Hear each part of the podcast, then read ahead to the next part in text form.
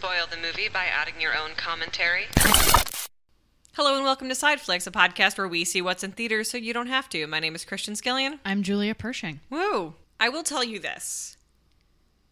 Watching this was so much less painful than watching Doctor Strange in the Multiverse of Madness or whatever the hell that movie was called. Uh-huh. That I'm grading purely on the curve of like just how disappointing and awful and uncomfortably boring my last Marvel experience was. Well, I feel like we're both kind of at a disadvantage in not having seen Morbius because I think that would have pushed the bar even lower. Oh, for sure. I mean, here's the thing. At this point, I can't remember the last time I watched a Marvel movie and walked away being like, that was a satisfying movie. I have no things to say about it. You know, in the way that you watch a popcorn movie, not in the way that you watch, like, you know, intelligent, Well, sure. good media. Spider Man. but the whole thing about Spider Man, the whole thing about Spider Man is what I didn't, what I got out of Spider Man. Far From Home, No Way Home, whatever the F the last one was called. The No whole idea. thing I got out of that was my nostalgic like feelings about Spider-Man 1 and 2 with Tobey Maguire. Listen, I think you take what you can get from Marvel at this point. I think our listeners take what they can get from us at this point. I mean, like, one, this is coming a day later than we promised. After we promised a month ago that we'd, record this two weeks ago. To be fair, some of us are busy. Not me, but Julia. So- some of us are having a hard time, but I will say, Huh. um, I I enjoyed this film. I for two hours wasn't thinking about anything else. Yeah, I mean, I that's kind of where like this the sweet spot is right now. If you really want to actually enjoy one of these things, is it has to just be a straightforward popcorn flick. Because anytime Marvel tries to make any commentary about anything deeper than a kiddie pool, they fail gloriously. Indeed. And so perhaps it is time to say a little bit about what this movie is about because uh, that'll that'll come up Well, again because later. you have to watch these things like frickin' television, and if you miss a movie, you're in the dark for.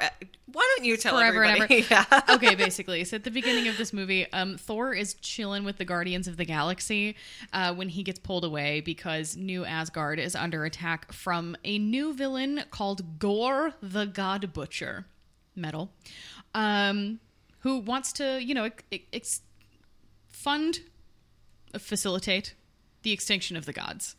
Yes, And he's also- betrayed by the god he worships after his daughter dies, and then he's like, well, then he gets cursed with the necromancy sword, whatever the f it was called. Or something like that. That, Yeah. that can kill gods. A very handy thing to have if that is your life mission. Lo- love when like shows just pull like a CW and they're like, "What if we had a bigger gun?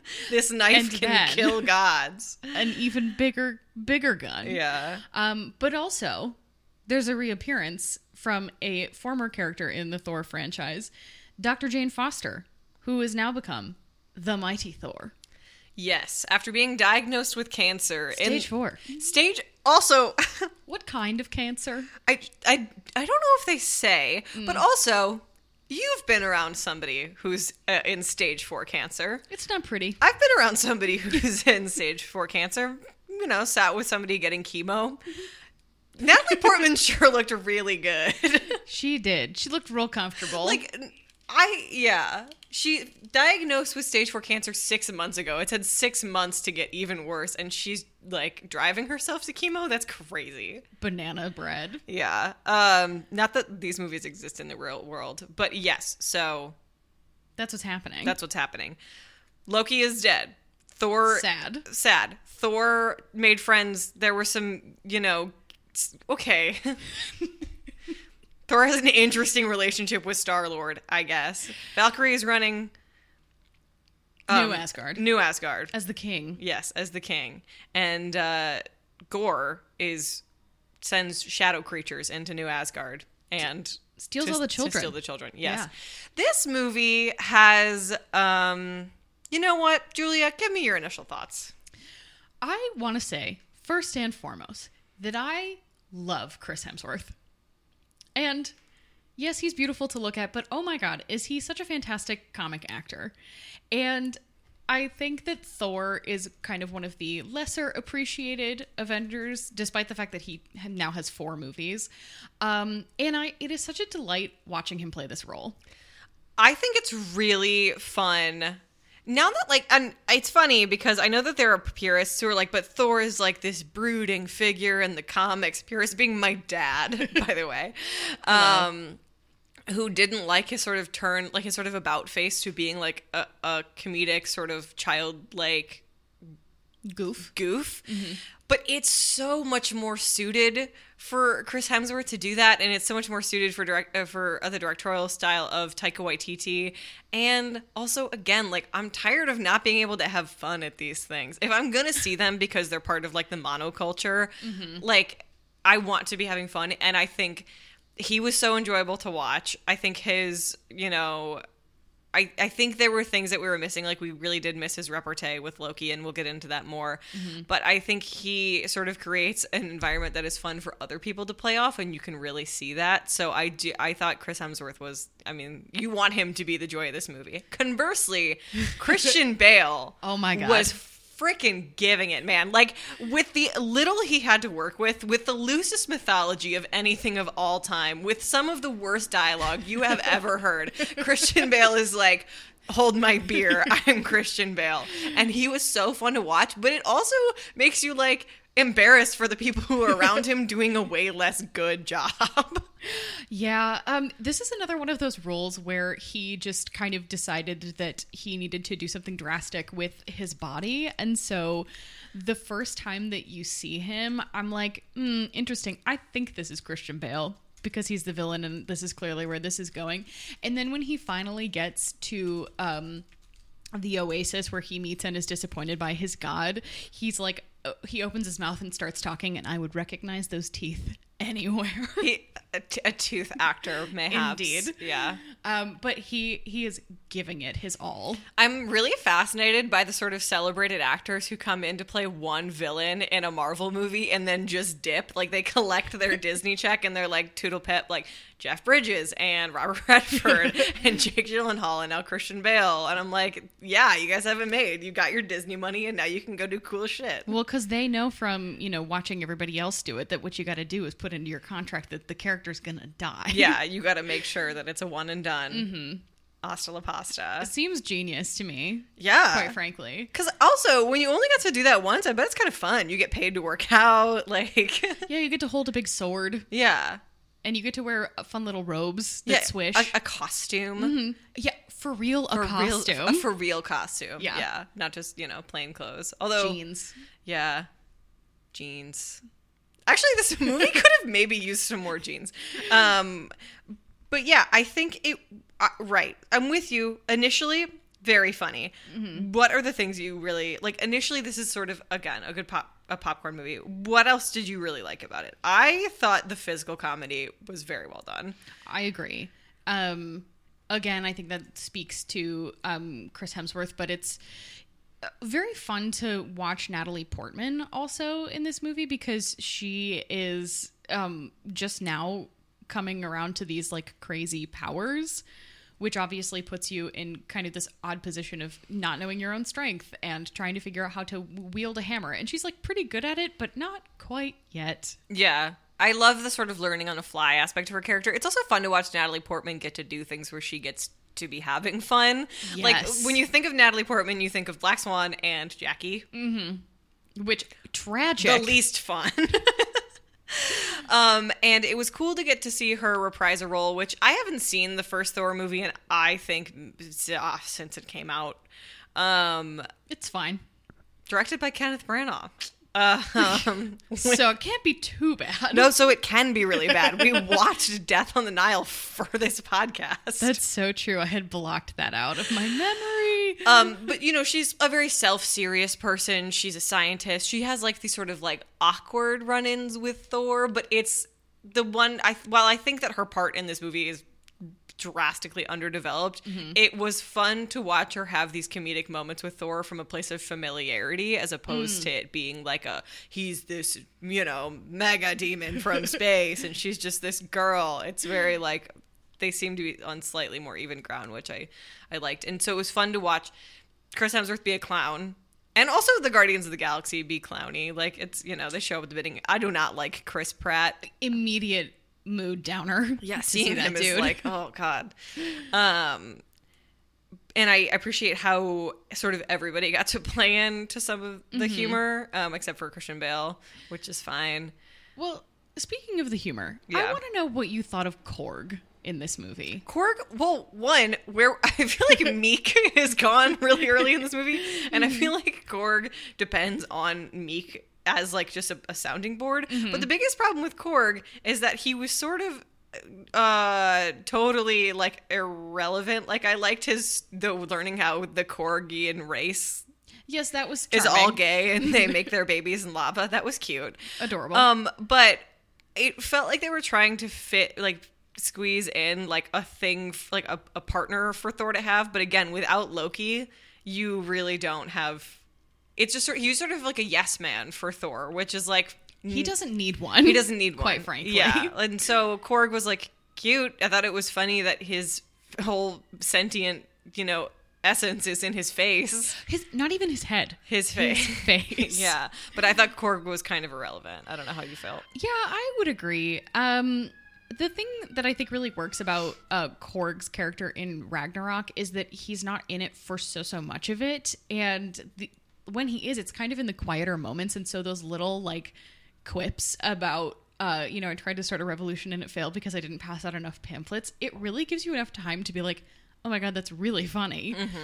Um, and here it feels like it's so much more um, jam packed with jokes that you're kind of like trying to throw at the wall and see if it sticks like spaghetti, and it is not always successful. I agree. Although you know Korg's place in this movie, it in the sort of core four being Korg, Valkyrie, uh, Jane. Jane. and Thor, speaks to another thing I like about it is, and this is something that Taika Waititi really mastered in Ragnarok, which is just cutting it away from the rest of the Marvel universe. Uh huh. Because even with the Guardians of the Galaxy, they're just at the big at, in there for the beginning, and they're basically doing what Thor was kind of doing anyway, which is like fucking around space. Destroying things. And because the Marvel universe is so fractured, so nonsensical, so destroyed from being like, and then five years went by, like, there's no real way to operate like a functional story that's being stretched this thin. To just take it out of there and make a Thor movie is like far more pleasurable to watch. And then if Thor was like, now we have to clean up Manhattan, right? oh, totally. I really appreciate that most of this movie takes place like on New Asgard or the Temple of the Gods or wherever the final place New is. Asgard. She's so pretentious. It's fucking Norway. New Asgard. Um, yeah, I I really liked that. I really liked, um, and I don't think that they got far enough in this. Um, but I really liked the idea of the Asgardians as refugees trying to set up their new uh, home, and the way that they can support themselves is through kind of like tragedy tourism of like how they lost their home.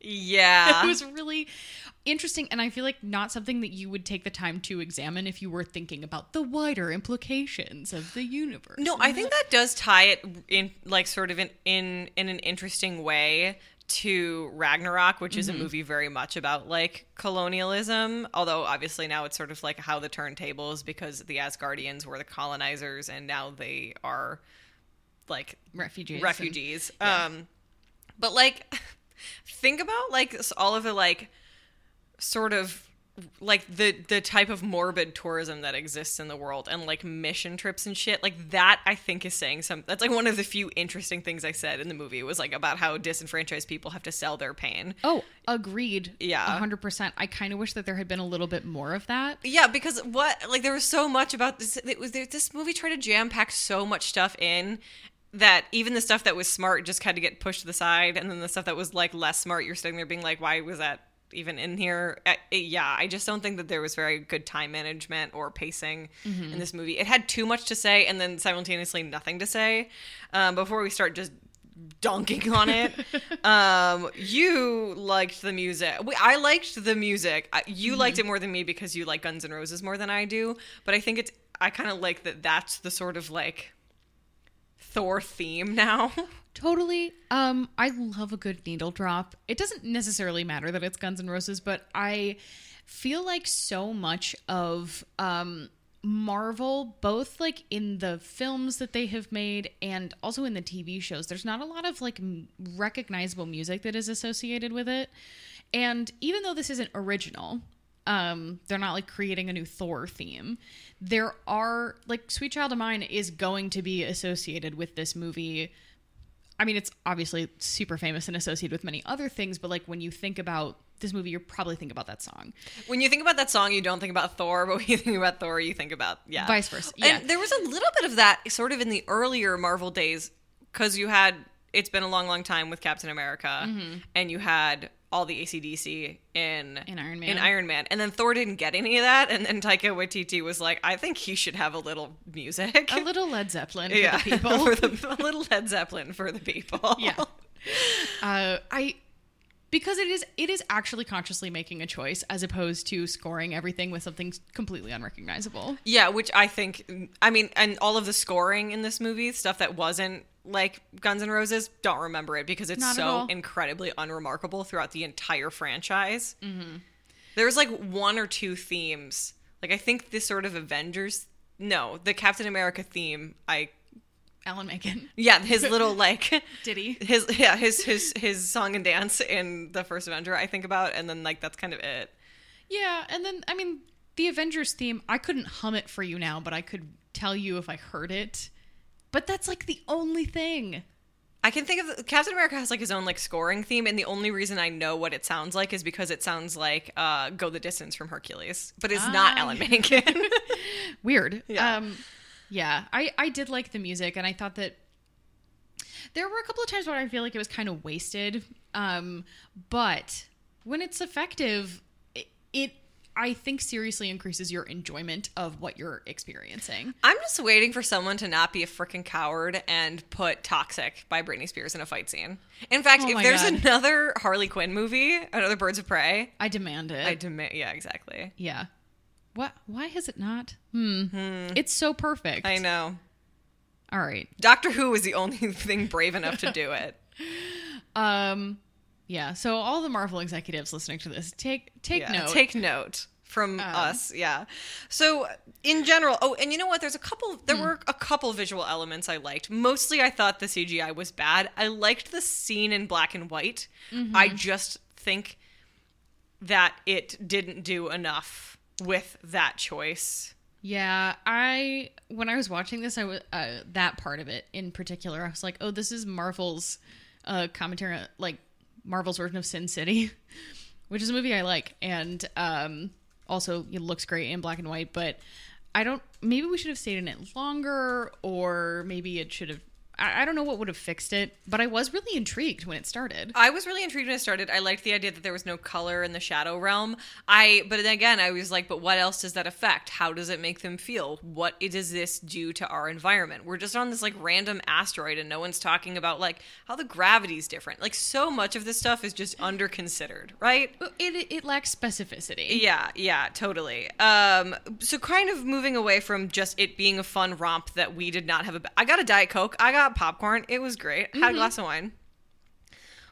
Let's move into some of the stuff that like is not cutting it. Primarily the plot. the oh my what was this movie about broadly um some guy is trying to kill all the gods which is a fascinating concept that they did not utilize properly not at all. and then you also have um unfortunately kind of a retread of the Thor character development line, which was really frustrating because it is a thing that Ragnarok did so well in terms of, you know, having Thor kind of realize that he does bear responsibility for his entire people and he can't just be this jock anymore. Um, and he kind of loses part of himself and has to claw back out to become worthy of that title.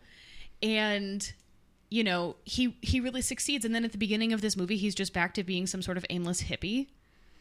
Yeah, and it's really frustrating to me um thinking about just how badly and Avengers Endgame like undid the work done by Ragnarok and even Infinity War. And like both set up the universe to fail after and retroactively ruined things in there before. It like I can't believe how unsuccessful that movie was at ending that part of whatever the fucking like phase it was. Oh yeah. Like we had a serious backtracking in character. We're starting over again. We're starting without the sort of like formative piece of Thor's th- character development, which was always Loki. We do see Sif in this movie, which is cool. She's in the first two, I think.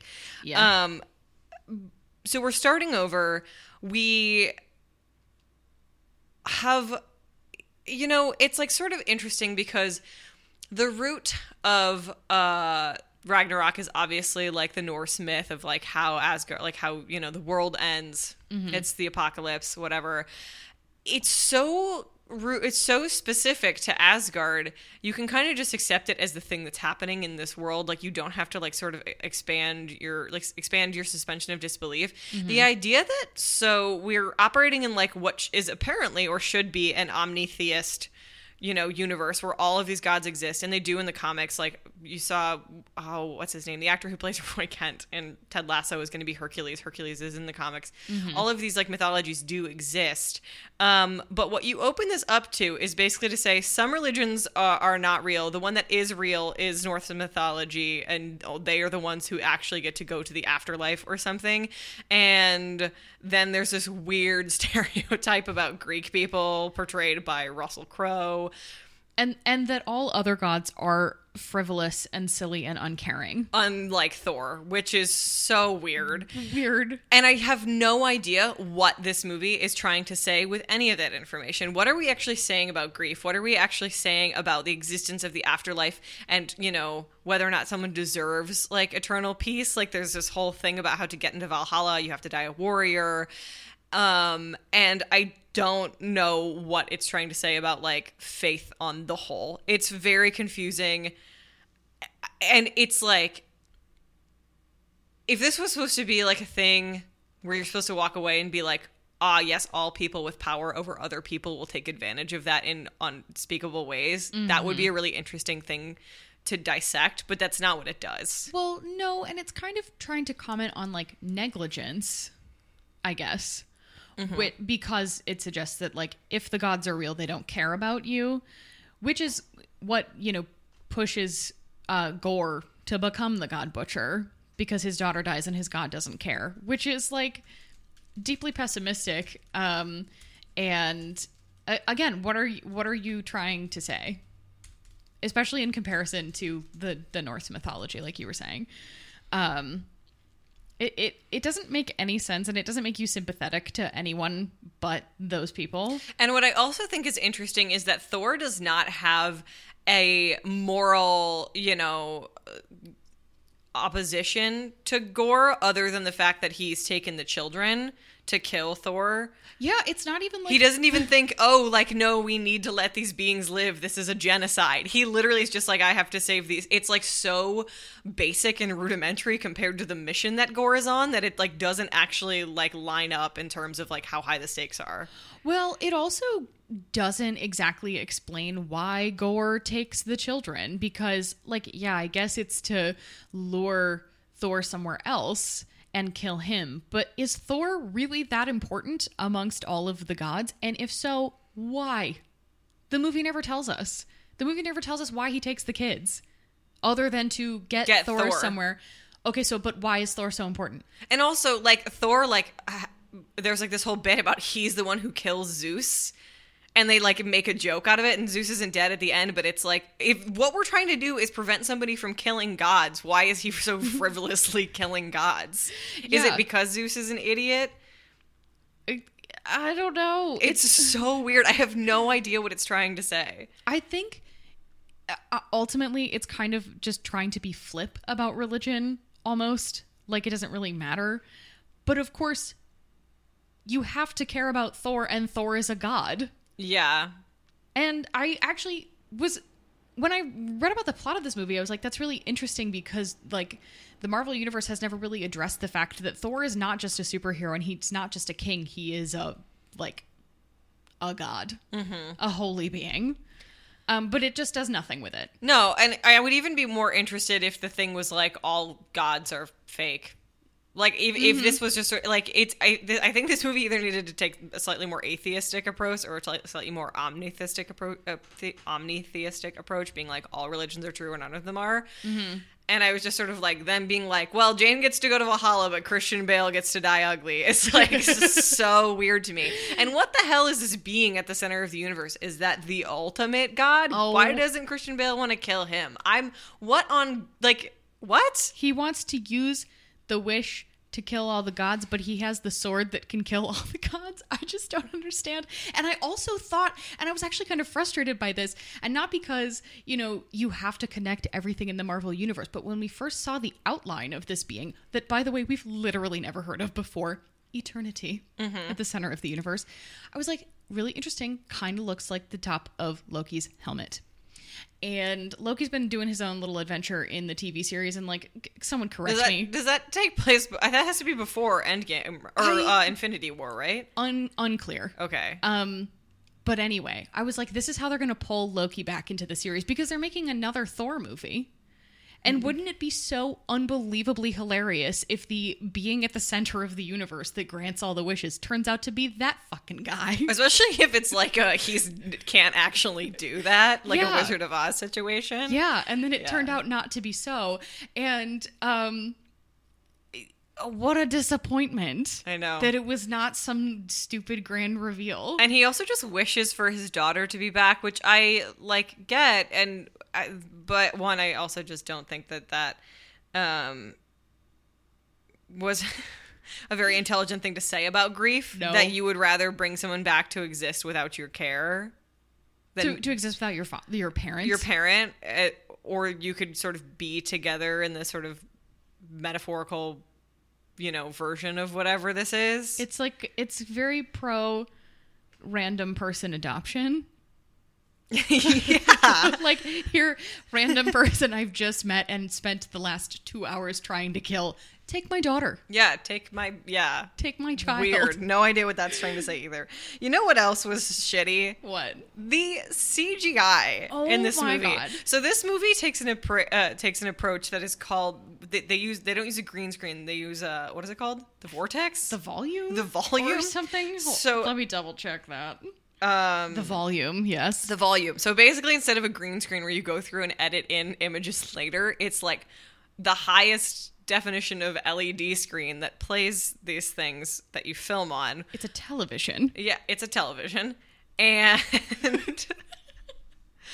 The idea of this is so dumb. well, no, it's actually interesting insofar as like it clearly it helps directors and actors perform better when they have to do things in in front of green screens. But the problem with these freaking movies is that it's all CGI. It is all CGI. It is so weird to watch two people who are supposed to be farther away in space from each other than they are actually being filmed by the camera. It looks bad. The entire scene where they are like with Zeus in that hall of the gods looks so bad. There's no detail to anything. You can't look at anything and it makes everything else look cheap. The costumes look so cheap when nothing around them is practical. This freaking lightning bolt that Thor carries with him that he steals from Zeus is just a piece of freaking plastic and it's so so so badly like synthesized with that computer gen- generated imagery. It looks bad and lighting makes the lighting look so bad.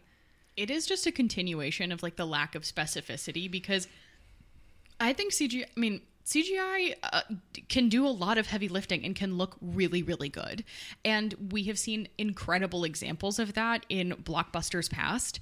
Um, but because they, do, like, I just can't imagine that the people who were working on this movie genuinely knew w- what certain things were supposed to look like. And I remember, you know, watching Ragnarok and looking at the Bifrost the bridge and it there is like weight and heft to it and you can see like you know someone It's not practical. no it's not but like that is what you can do with cgi My biggest thing is, is like CGI should be used where you cannot do anything else. Mm-hmm.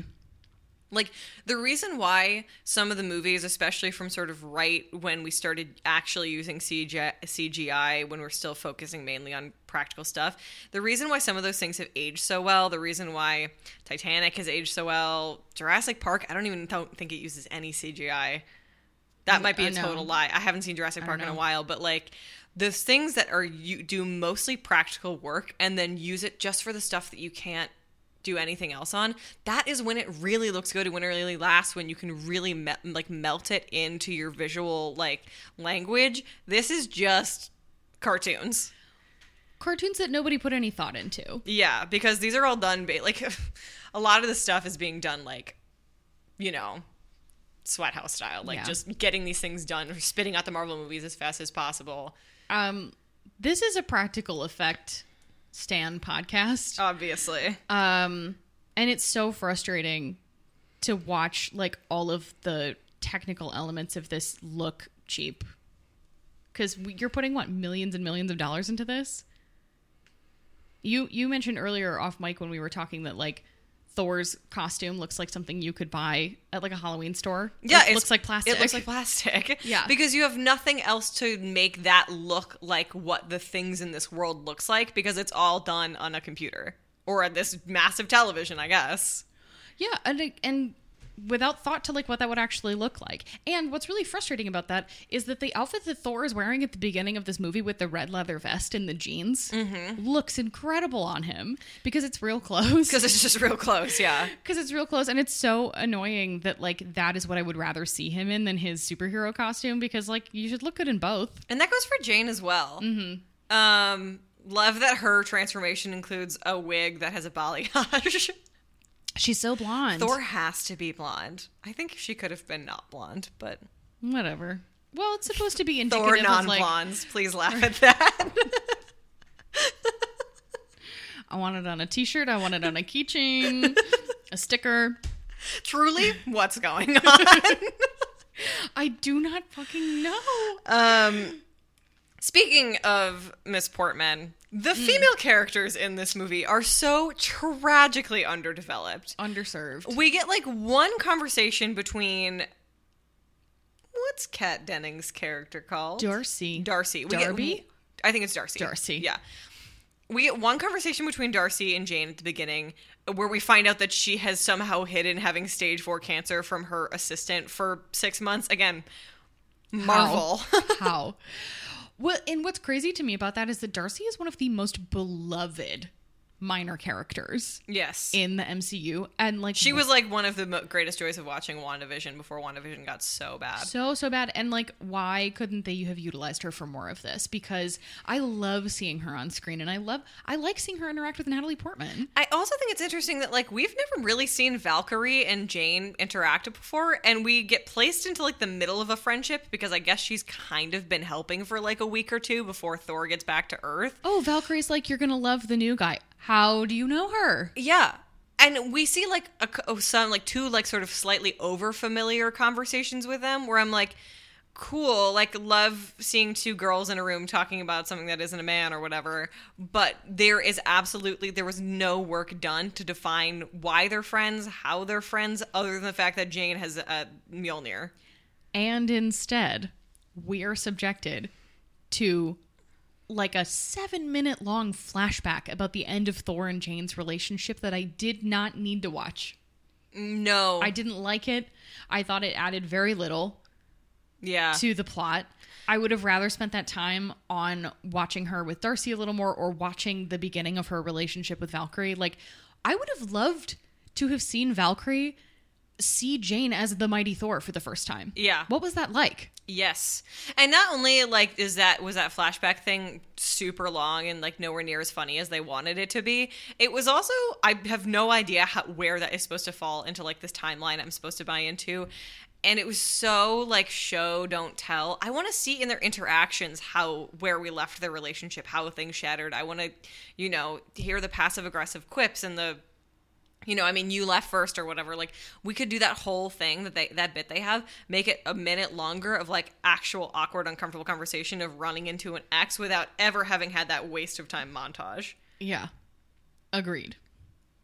It, it adds nothing to our understanding of their characters, quite frankly. And not only that, like, not only just like I would really want to see the development of the relationship between Jane and Valkyrie, which is kind of like there's this a sort of like hint, hint being like it, it might be a little gay, which is cool, but basically Valkyrie's whole character gets watered down to being like I don't want to be here and I'm gay, which is super I mean, funny and relatable. which can be super funny twice, like it was Mm-hmm. in Ragnarok, but she doesn't even feel all that compelled to help. Again, probably because there's no actual like agenda in this movie. Yeah, and we we have no indication of like what kind of character growth she might have gone through off screen as king of New Asgard. Like we see kind of a silent montage of her like shaking hands with people and like selling New Asgardian butter or whatever it is.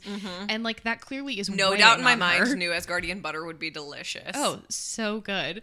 The salted kind only. Um, but we really don't get any sort of insight as to into what her life has been like as king of Asgard, mm-hmm. which is like a really hefty thing to be given. Yeah, and it's interesting to me, especially because Thor comes back and he can, you know, he's the one who can control the crowds or whatever. It would be really interesting if he left being like, I'm not meant to do this, it's your job. And then they both realized that that was the wrong path for both of them and they need to switch again. Mm-hmm. Like, that would have been a really interesting development for Valkyrie. Like, I tried, you know, the white collar thing, it's not for me. And Thor to be like, I actually have nothing to hold on to if I'm just running through space. Yeah. And instead of making him king again, they just make him a dad, which is not a bad thing, but it's like when has that ever been a thing that Thor like desires from the bottom of his heart? Yeah. Also, it's like I know that people love the trope of like Gruff old man and gruff old man and little girl, but it if you're not doing it like Logan, I don't want it. Like I don't care. There are so many other better examples of that trope than this. Yes. It's It- Logan. okay. If you're gonna write a superhero movie, you have to watch Logan before you do it. It's the law. Um, How many times? uh, before you watch, how many times have I watched Logan, or how many no, times how many do you times have to watch it? do you have to watch it before you write a superhero movie? At least once. At least one. You wouldn't Yeah. say like two, three. No, I'd say you have to watch Logan, and you also have to watch Spider Man 2. Go on. Um, and like I think we already touched on this a little bit, but the sort of last thing I wanted to talk about was just um like not having Loki. There's Sucked. sucked. Sucked. And He really is such like a pleasure to have in class. the, the thing that is so maddening about that is that we exist in the Marvel universe where nothing is ever truly dead unless you're, you know, Iron Man apparently. And why can't they just bring him back to life? He the way that like the internet was salivating at that character's feet for years. Um because he does add like a little bit of spice into Yes. whatever you're watching. Well, also- because Tom Hiddleston is so charming and so good at it, and like his repartee with Chris Hemsworth is incredible. Well, the sort of really excellent thing about Loki is that he's always the devil on Thor's shoulder. Mm-hmm. And when you have a movie with no agenda, where Thor's only goal is saving children, which is again very valiant but has nothing to do with going up against the actual like systemic thing that Gorr is supposedly challenging, there's mm-hmm. not there wouldn't even really be that much for Loki to do. Other being like other than being like don't save the children, that feels like a lot of work, right? Right. But like,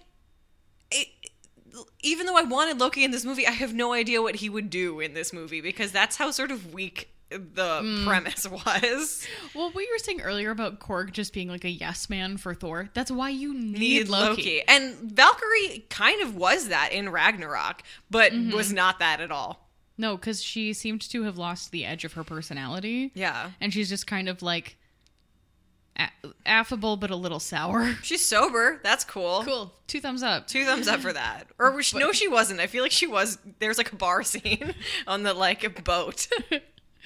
Um, sober on the on the weekdays. Um, I don't know. She's um, what's it called? Uh, harm. re- She's she's practicing harm reduction. True. Yeah. And you know what? Sometimes that's what you can do. okay, last. I have one last question for you. Yeah. Did this movie treat gay people normally? because I feel like kind of yes. It's cool that there's no questioning that the Korg race is just they're all gay, but I also think the Star Lord Thor stuff actually played as homophobic. Oh, and i part of that is just because of Chris Pratt as a person. You're right. Is it just Chris Pratt where I'm like he's homophobic? No, because here's the thing. I think if any other person were playing Star Lord, another Chris, for example. Um, Pine, the king of the Chris's. Okay, actually, just imagine this. Imagine this. Chris Pine is Star Lord, and Chris Hemsworth is Thor. The sexual tension off the fucking charts. the charts. And you would know that it's authentic from both of them. and that would be enjoyable to watch. Mostly Star Lord just like looks uncomfortable with the fact that he wants to smack Thor's ass, but you know he wants to. No, I don't even think that's true. I think it's uncomfortable that Thor is I the because Chris Pratt is who he is. The way that scene read to me is that Star Lord is uncomfortable that Thor is comfortable. Like that's how that went. Um, yeah. G- Straight ally, gay homophobe. Straight ally gay homophobe. That's the dynamic. Okay, Julia. Final question: What would you rate this movie, letter grade scale? B minus. B minus. C plus. I th- I would give it a C plus if Doctor Strange hadn't been so unwatchably bad, like truly a D minus F movie. I, Mighty Morphin time. I did not see Morbius. no, but I just know in my heart But that I it was a- actually think I would have the real the real bummer about like that is like I was so excited like I was like yeah Sam Raimi um no I actually think I would have more fun watching Morbius as a bad movie than I did watching Doctor Strange as a movie trying to pose itself as good and also the alternative to everything everywhere all at once which is the best movie I've ever seen um cosine. yeah. So if I didn't see that one first, this would get a C plus. But because I did, it gets a B minus. Marvel curve. All right. they made you- it up for themselves. yeah, if you guys stuck around through this whole thing, thank you so much for listening. Uh, we would love so much if you left Side Flicks a review on iTunes and help us find new listeners. If you're interested in Teen Wolf, there's new Teen Wolf content coming out on the Teen Wolf Rewolf. Um, at Teen Wolf underscore Rewolf is our handle on everything. And also, we're working on the second season of One Season Wonders, which is our regular, degular podcast where we watch shows that only have one season. Um, we're gonna watch The Society. We have cool stuff planned for that. We're really excited. That's at OSW underscore pod everywhere. Um, other than that, I think we'll be back soon. I think our next plan is seeing Marcel the Shell With shoes on. with shoes on. Um, if not, you can keep updated with us on Twitter. All said and done, I've been Christian, I've been Julia. and uh, we hope you guys have a great week. Bye. Bye.